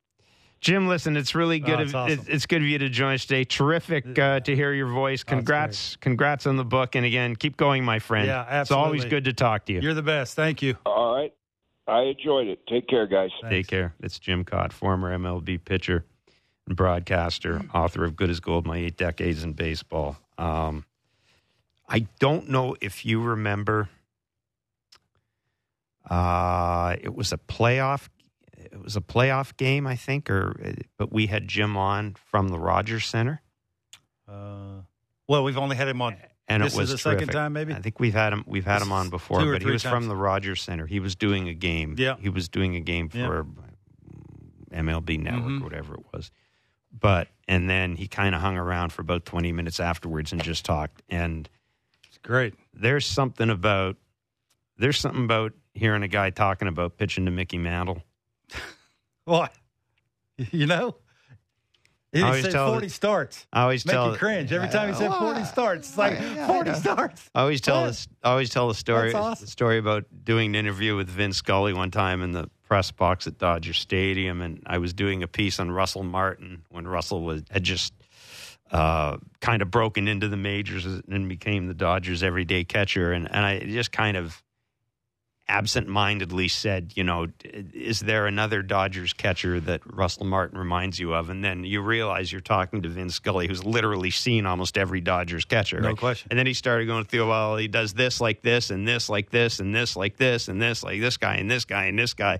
And I'm like feverishly writing down notes, you know, and then you just kind of realize the the the amount of of knowledge and and the amount of firsthand uh, the whole mind's eye thing, Yeah, yeah, just the amount of of of of, of information and, and firsthand experience that Vin Scully had was I, I, I was think remarkable. I think listening to Jim talk, it's as easy as let the scoreboard tell you what to do. Guys used It's- to it's- talk- you well, know it's what? so simple, right? Guys It's- used it's to like talk You about don't run pitch- on contact in the first inning when you're the runner on third. You don't do that, right? Because it's the first inning, and the scoreboard will tell you not to do that. right? guys guys used to talk about Yeah. pitching to the scoreboard Little all the things. time. Oh, it's just it's it's co- it's it's too much common sense. Well, it's also to simplify it. You know what? It- that much. Well, it really it- is. It's also. I mean, it, it's guys could pitch to the guys could pitch to the scoreboard if they knew that they could stay in the game for eight innings if they had to stay in the game for eight. That's Yeah. the problem now is nobody's going to stay in the game for eight innings. So it's hard to tell a guy who wants to get paid pitch to the scoreboard. And he goes, Nah, I don't want to have a. I don't want to have an ERA of five thirty five or whatever Yeah. after four innings. So I'm not pitching to the scoreboard. I want to try to strike somebody out. Yeah, it's a different world, and that's It what is. I've often said. There are a lot of things, and and I, I I get the argument, but I think sometimes you have to step back a bit and go, you know, all of that stuff worked when a pitcher knew his manager was going to give him seven innings. You just knew that going in. I, the, the number of pitchers from back in the day that would tell you that my job was to go out and Jack Morris used to- say this. Yeah. My job was to go out and pitch nine innings and for you to win. Uh-huh. That was my job. My job wasn't to go seven and two thirds. My job wasn't to go eight. Nobody even says that anymore. No. Because starting pitchers know that it's not going to happen. yeah. So you have to keep that in mind. Uh, while Jim was talking, a little bit of uh, news crept over the wire here, courtesy of our, uh, of our friends at MLB.com. And uh, I mean, I guess if you're sort of looking for, I don't know if you want to take, uh, you know, if you're necessarily going to find happiness in others' grief, but uh, a story out of Baltimore post game today is that Cedric Mullins left in the eighth inning and the initial diagnosis was a right abductor groin strain. Uh, he was he's still undergoing further testing at Camden Yards, but it, it's funny because we talk about the Jays by and large avoiding injuries, although certainly now with Danny Jansen and, and maybe with Kevin Kiermaier that's changed.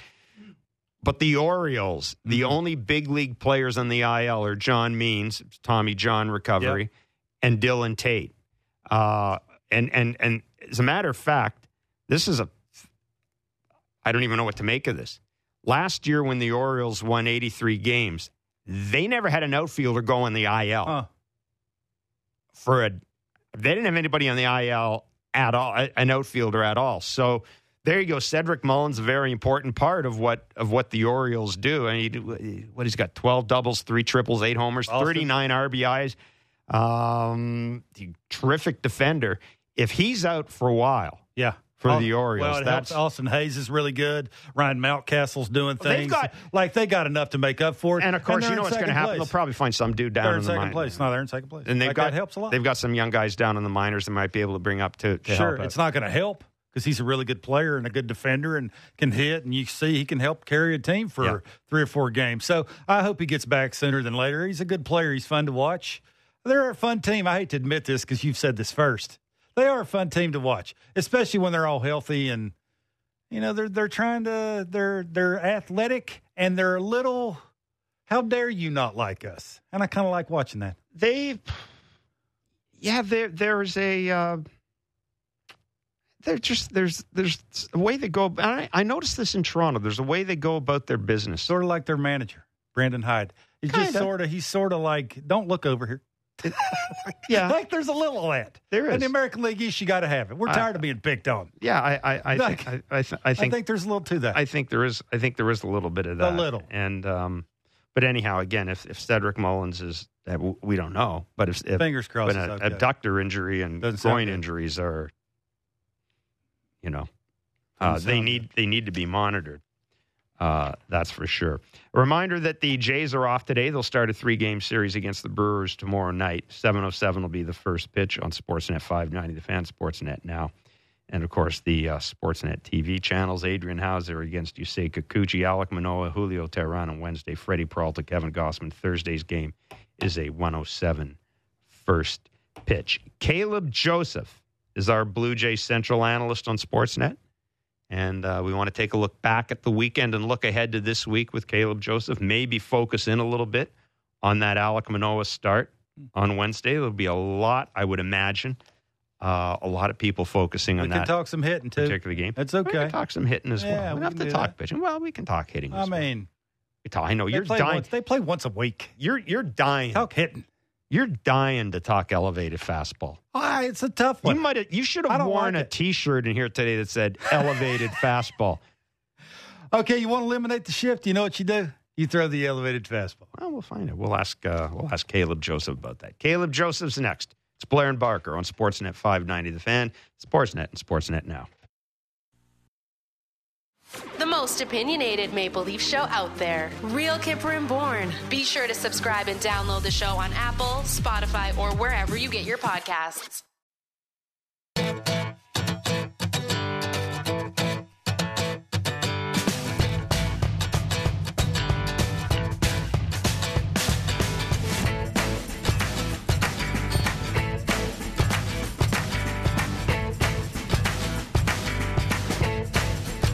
A reminder: if you're listening to us via podcast, please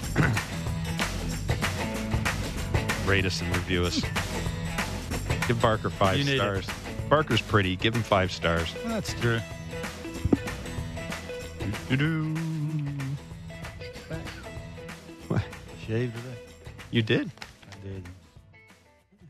Well, A little, little gray creeping into that there beard, though. That's your fault. Oh. How, how many years I've been working with you? Eight. That's that's Really? a lot. That is a lot, Is it eight? I think it's eight. probably. Whoa. Yeah, it's eight. Eight years. Great. Um, no baseball tonight. No Jays baseball, anyhow. Boo. Uh, lots of good baseball going on. It seems like there's. A, I'm just. It seems like everybody's shutting somebody out. Like there are four shutouts already. Stroman had uh, carried a no hitter into the into the seventh inning. What did the uh, the Royals do?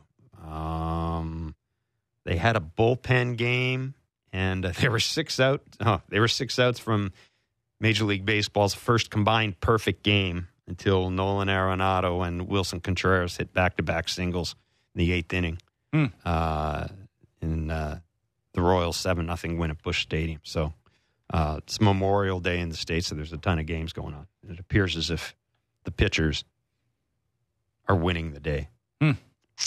Uh, Caleb Joseph is our Blue Jay Central analyst on Sportsnet. He joins us on uh, Blair and Barker. Mr. Joseph, thanks so much for taking time out to talk to us today. We truly appreciate it on a long weekend. Mm-hmm. And uh, hopefully you've got the barbecue fired up and You better. all that good stuff. Yeah. you know, we're moments away from setting the entire neighborhood on fire. There you go. And I wanted to say, Jeff Blair, you deserve a medal for having to work with Barker that long. You Hey, deserve some save- sort of medal. Thank it. you. It's nice of you to say that. that is that is It's- that is not true. I mean, it's it is nice of you to say that, and, and you know, it, it's nice to know that people Jackpot's appreciate. what I like to say.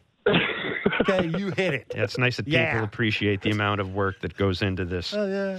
on a uh, on a daily basis. Uh, Caleb, thank you for that. And uh, Barker's not saying anything, Nope. so it, so it's worked.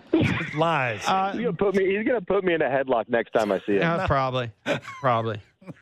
Well, he would have done that anyhow, but that's Uh. beside the point. you know, Barker did ask a. Uh, Barker kind of asked a, a question, and at the mo- at the time, I really didn't give it a lot of thought, but it, it really did kind of sum things up. I mentioned to him that the Jays took two of three from the Twins, and he said, "Did it feel that way?" and I said, "Actually, no, it kind of didn't. it almost feels like they uh, they lost the series. Look, they did take two or three. Uh, again, there was there was you know sloppiness even in the win yesterday. The you know the, the some of the base running uh, left a little bit to be desired. But uh, what do you? Where is this team right now, Caleb? Yeah, they're in, they're in last place in the AL East, but where are they now compared to what where you thought they'd be? You know, we're what we're a third of the way through the season. Yeah, great question. I, I really envisioned them being at the top, at least one or two. I felt like the way that Tampa came out, that Toronto would be right next to them, and you know that it's just a matter of time before the Yankees start becoming injured, which they did.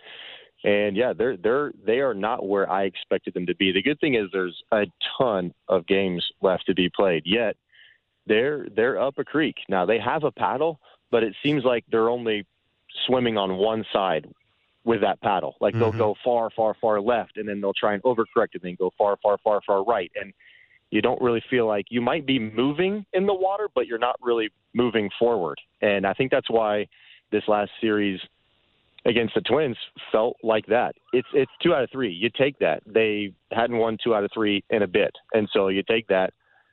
It's a series win. It's something you can you can move forward with. Yet it still feels like they're kind of treading water in just the way that they're playing. And this is what seems a little bit shocking to me is they they came out of the gate really playing pretty clean, solid baseball.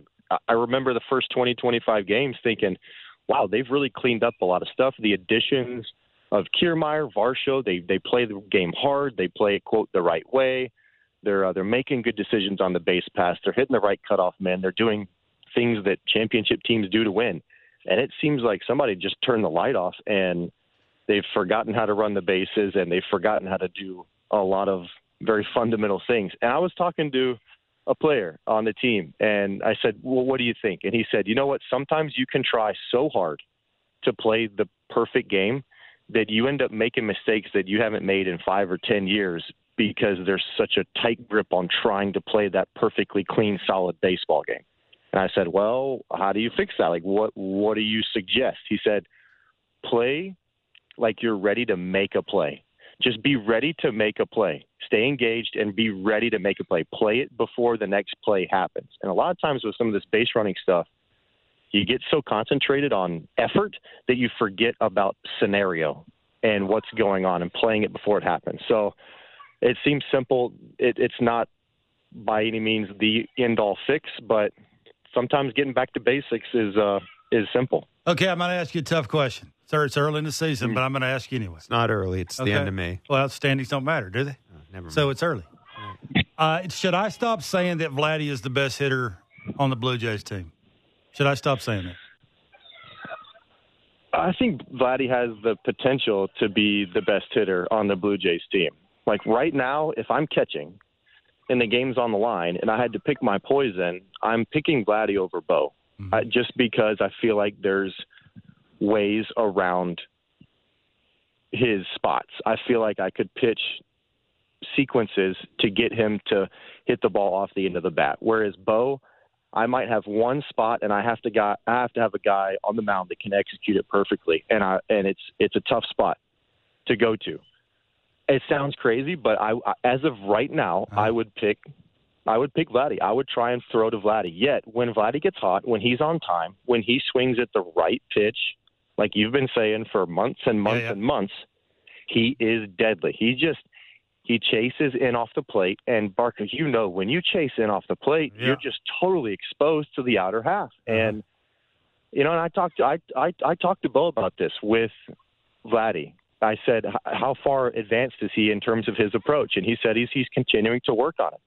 And I think the work that you know the the hitting coaches do, and and so much of it is about your plan. And can you go up there, have a plan, execute your plan, and get your A swing off. And more times than not, I feel like he's so good, so talented that he goes up there thinking I can hit any pitch in any spot. I'm just going to go up there and rip it. Yep. And these guys are really good, and you've got to have a plan, a Well- very refined plan. Caleb, most most people would tell you great hitters don't have as many holes as Vladdy does. You look at Vladdy's heat charts, and I can't believe I'm saying this because I am a giant fan. The things he does when he is on time with a certain pitch in a certain spot, the way he rotates and ball comes off his bat for me anyway, second to none.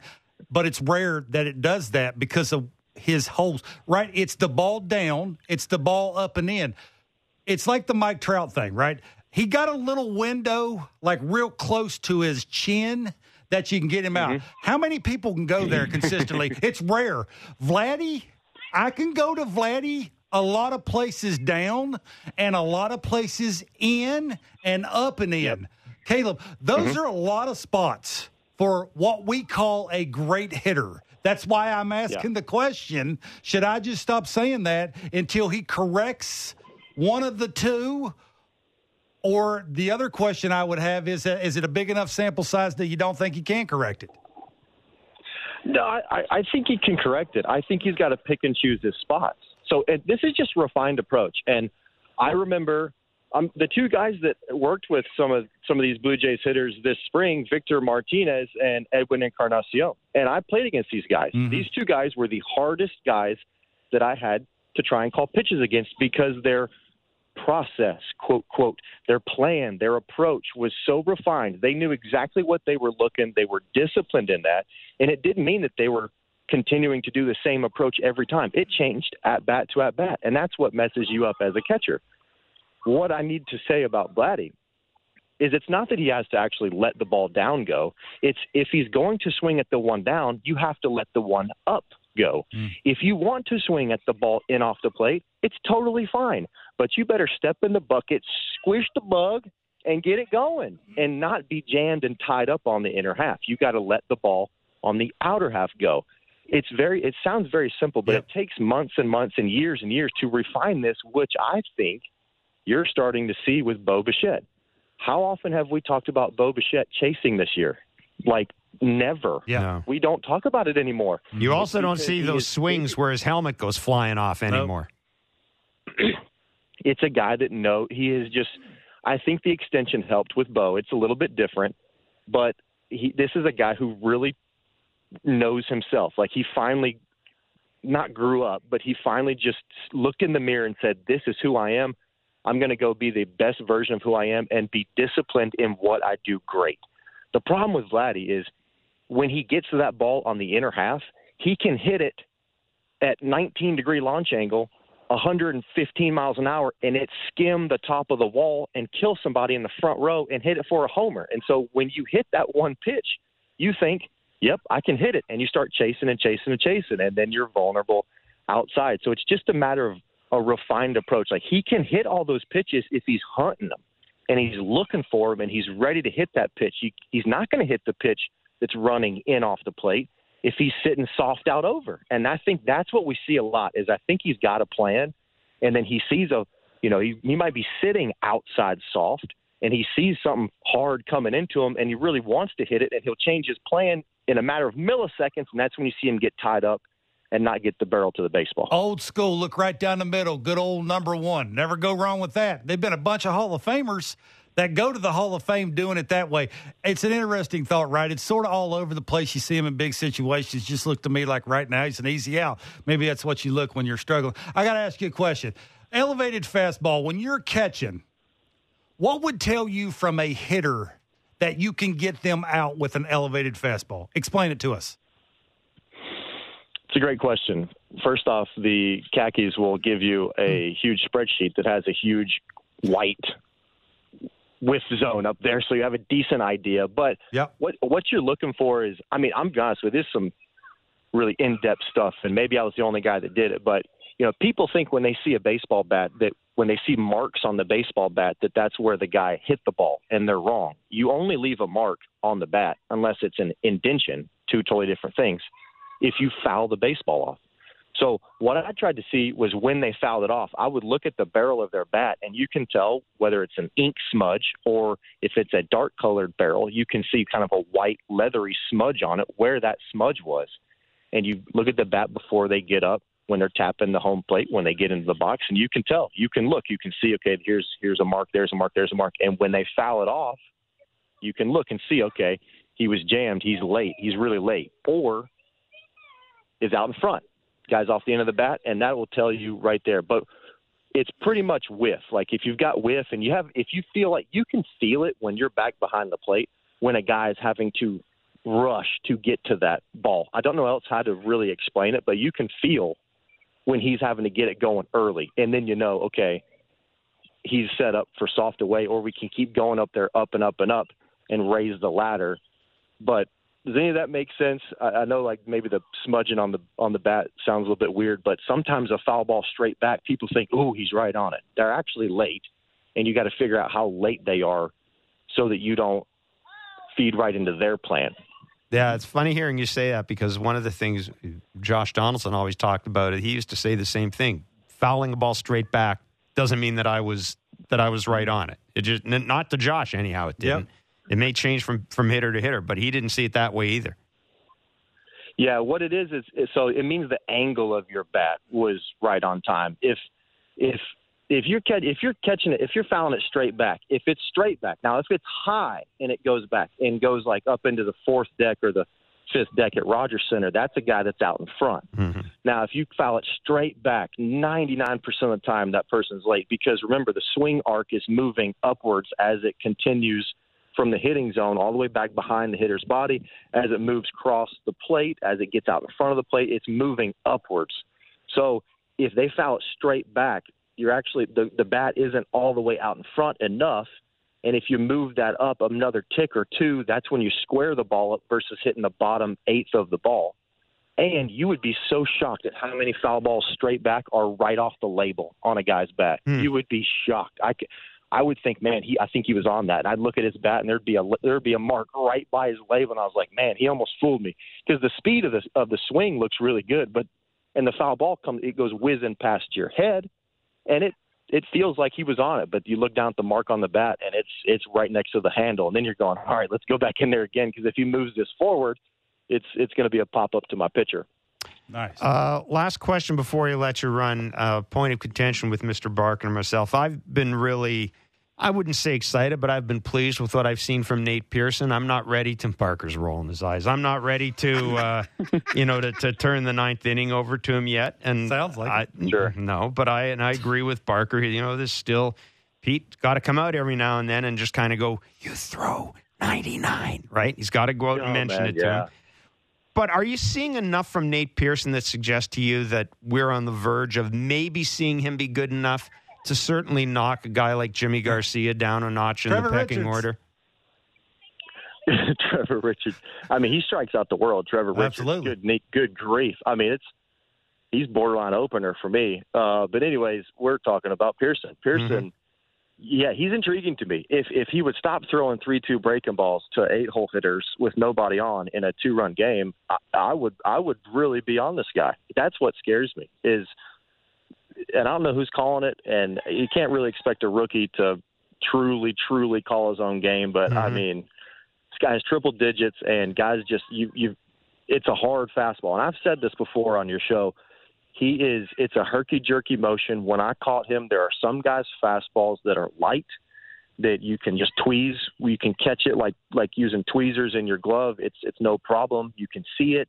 It comes out fairly straight. You've got a good beat on it. Nate Pearson's is not that way. It's the way he jerks his head down, the arm angle, the the extension, the big body, the frame, where it comes out.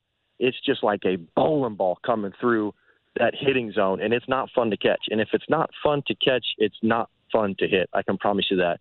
I like the maintained velocity that he seems to be bringing just about every night. It's it's not 95, 94 one night, and then a random 99. He's been maintaining his velocity pretty well, and that tells me he's comfortable in that role deep in the bullpen. I do wish he would just straight up go with that 83, 86 curveball I feel like it's going to be a hard pitch for him to really master until he throws it more and more and more. I get the quote sexiness of that slider, but I really love the speed differential between that breaking ball. If he can maintain his velocity and just keep pitching and not throw three two breaking balls to eight hole hitters, I think he's on. I think the Blue Jays are onto something. Hmm. Caleb, really good of you to join us today, Way to man. go, enjoy buddy. enjoy the rest of your long weekend. Thanks Yeah. so much. See you, Yep, buddy. You got it. See you guys. All right. Caleb Joseph, Blue Jay Central analyst. So there you go. He's on my side when it comes to Nate Pearson. I'm on your side too. I just, you know, I, knew just, you've got this this, this I just- bizarre. I'm not giving him the ball Thing. to two, three, four in the order up a run. It ain't happening. I'm sorry. That's me. Why you- why not? That's me because because uh, yeah. Huh. Do you want to find out or do you not want to find no, out? No, I want to win games. It ain't about finding out anymore. Well, I mean, I, I sort of know what he can do in the seventh against. Uh, what did he come? He came in the eighth inning the other day. I know you were texting me like so crazy. you're never to whoever you were texting. All right, so we're never ever ever To we're never going to use eight, him. nine, one, We're never going to use him in that situation. no, I never said that. If the other two or All three are not available, Sure. you can use them. Okay, you you you ride and die with Yimi Garcia, my man. Ride and die with Yimi Garcia. I never said that. Interesting. Uh, do we have time to do the back leg line? 416 413 3959. I may have pooched the clock here. I may have pulled a. All right, let's uh, yeah, let's squeeze uh, one call in the back leg line. For those of you who don't know, well, of course you know what it is anyhow, but it is your chance to leave uh, questions, comments, uh, recipes, jokes for Kevin Barker. What do we have, uh, Mark Boffo? Who who who was bold enough and brave enough to call us? Bill in Ottawa, the nation's Bill. capital. Kevin. Nice. something popped into my head that I wonder if what you guys think of it. Do you think the contract situation with Vladdy is could be causing some of his issues? You know, Bo, he's got three years, he's set, he's done, he doesn't got to worry about it, and he's playing great. Vladdy, you know, still waiting for that big contract, and he hasn't gotten it, and maybe it's in his head a little bit. Um, let me know what you guys think. I'll go back another day. I've got a great uh, crock pot chicken uh, Nice. recipe. I There can you make. go. We'll I love it. me some crock Have good pots. We'll Thanks a lot, man. I love you some. You, you, I love me some crock pots. Uh, Bill in Ottawa, thanks for the question. Absolutely. Really? Absolutely. Why? He's a he's a kid who wants to get paid. He is going to make more money the next three years. I mean, he's, let me finish. he's wanting a big a big number. He's gonna make- big number. he's big, gonna- big big number. Barker. He's gonna. just- He's gonna. Barker Make, me all you want. He wants a big number. he is going to make more money in the next three Well, years. maybe. Let me finish. He's going to make more money in the next three years, going year to year, than Bo is going to make in his It's three-year not contract. the same as a, a five or He's gonna six or make seven way year more. deal. But okay. there- he's not getting a five or six or seven year I deal. understand he's not. He's going to make No, no. way more money than Bo over the Uh, next three we, years. We understand. Way more. We understand that. That's not the Way point. more. Ah. See, normally I would get into the whole Nor- contract thing. I, I, no, I don't think it's got anything to do with it. Uh, mm, I mean, it might, but he's gonna. I mean, if he's gonna sit it? down and do the numbers, he's gonna make more money than Bo over the next That's three not years. the point. He's gonna make more money than Bo over What, the what next did Bo, three what did Bo say? I appreciate you thinking that I can I can do something and help this team win a championship. You know how you do that? Make the wallet fatter. Give me three years. Bo's- That's how you do Bo's it. wallet- Security. Bo's wallet isn't going to be as fat as Vladdy's wallet over the next three I- years. It's I just think not. we know that, but that's not the point. All right. I'm not saying that's all of it because that's not all of it. I mean, I'm sure it's got to. Look, I'm sure Vladdy. It, Vladdy was the guy that for the past three years has said, "Yeah, I want to sign. Yeah, I want to sign. Yeah, I want to sign. Yeah, I want to sign. Yeah, I want to sign." And he hasn't signed. and he hasn't signed. No. And all the Jays have said, "We'd like to sign you too. We'd like to sign you too. We'd like to sign you too." But it's got to be fair. It's got to work for Have both they sides. said that? I They've said they've said it's got to be fair for both sides. Well, Well, clearly, what one hmm. side thinks is fair isn't what the hmm. other side thinks is fair. I mean, at this point, go year to year with the guy. If you're looks if, that way. if you don't win the World Series in the next two years or three years, You know how you're going to be blowing you know the how thing up Vladdy anyhow. could help get those that big deal is help them win 67 more games and do a lot during those games. I think that Absolutely. I think that train's left the station. Vladdy could go on and have an Oh. MVP season. He's not going to get a long term Well, I'm not saying long term, but you could push him to to sign you to a decent deal. No. Okay. I don't think you can. I think Vladdy's already. We're not talking 10 years, obviously, I'm not. I'm. but I'm, whatever that number would be times whatever he wants. don't yeah, think so. yeah. Don't think so. Okay. It's me. I don't. I don't think so. I think Vladdy would have signed by now if that was going to be the case. And um, Hmm. I think And it doesn't mean uh, certainly ownership's. Pre- if Vladdy wants to gets thirty seven million dollars next year out of ar- out of arbitration, the Jays will pay him thirty seven million without. Yes. But it's more homers. Get hit a homer at home. That would help. That's it for us. There's no baseball tonight. There will be tomorrow, and there will also be Blair and Barker tomorrow as well on Sportsnet 590 The Fan, Sportsnet Now, and Sportsnet. Have yourself a great night.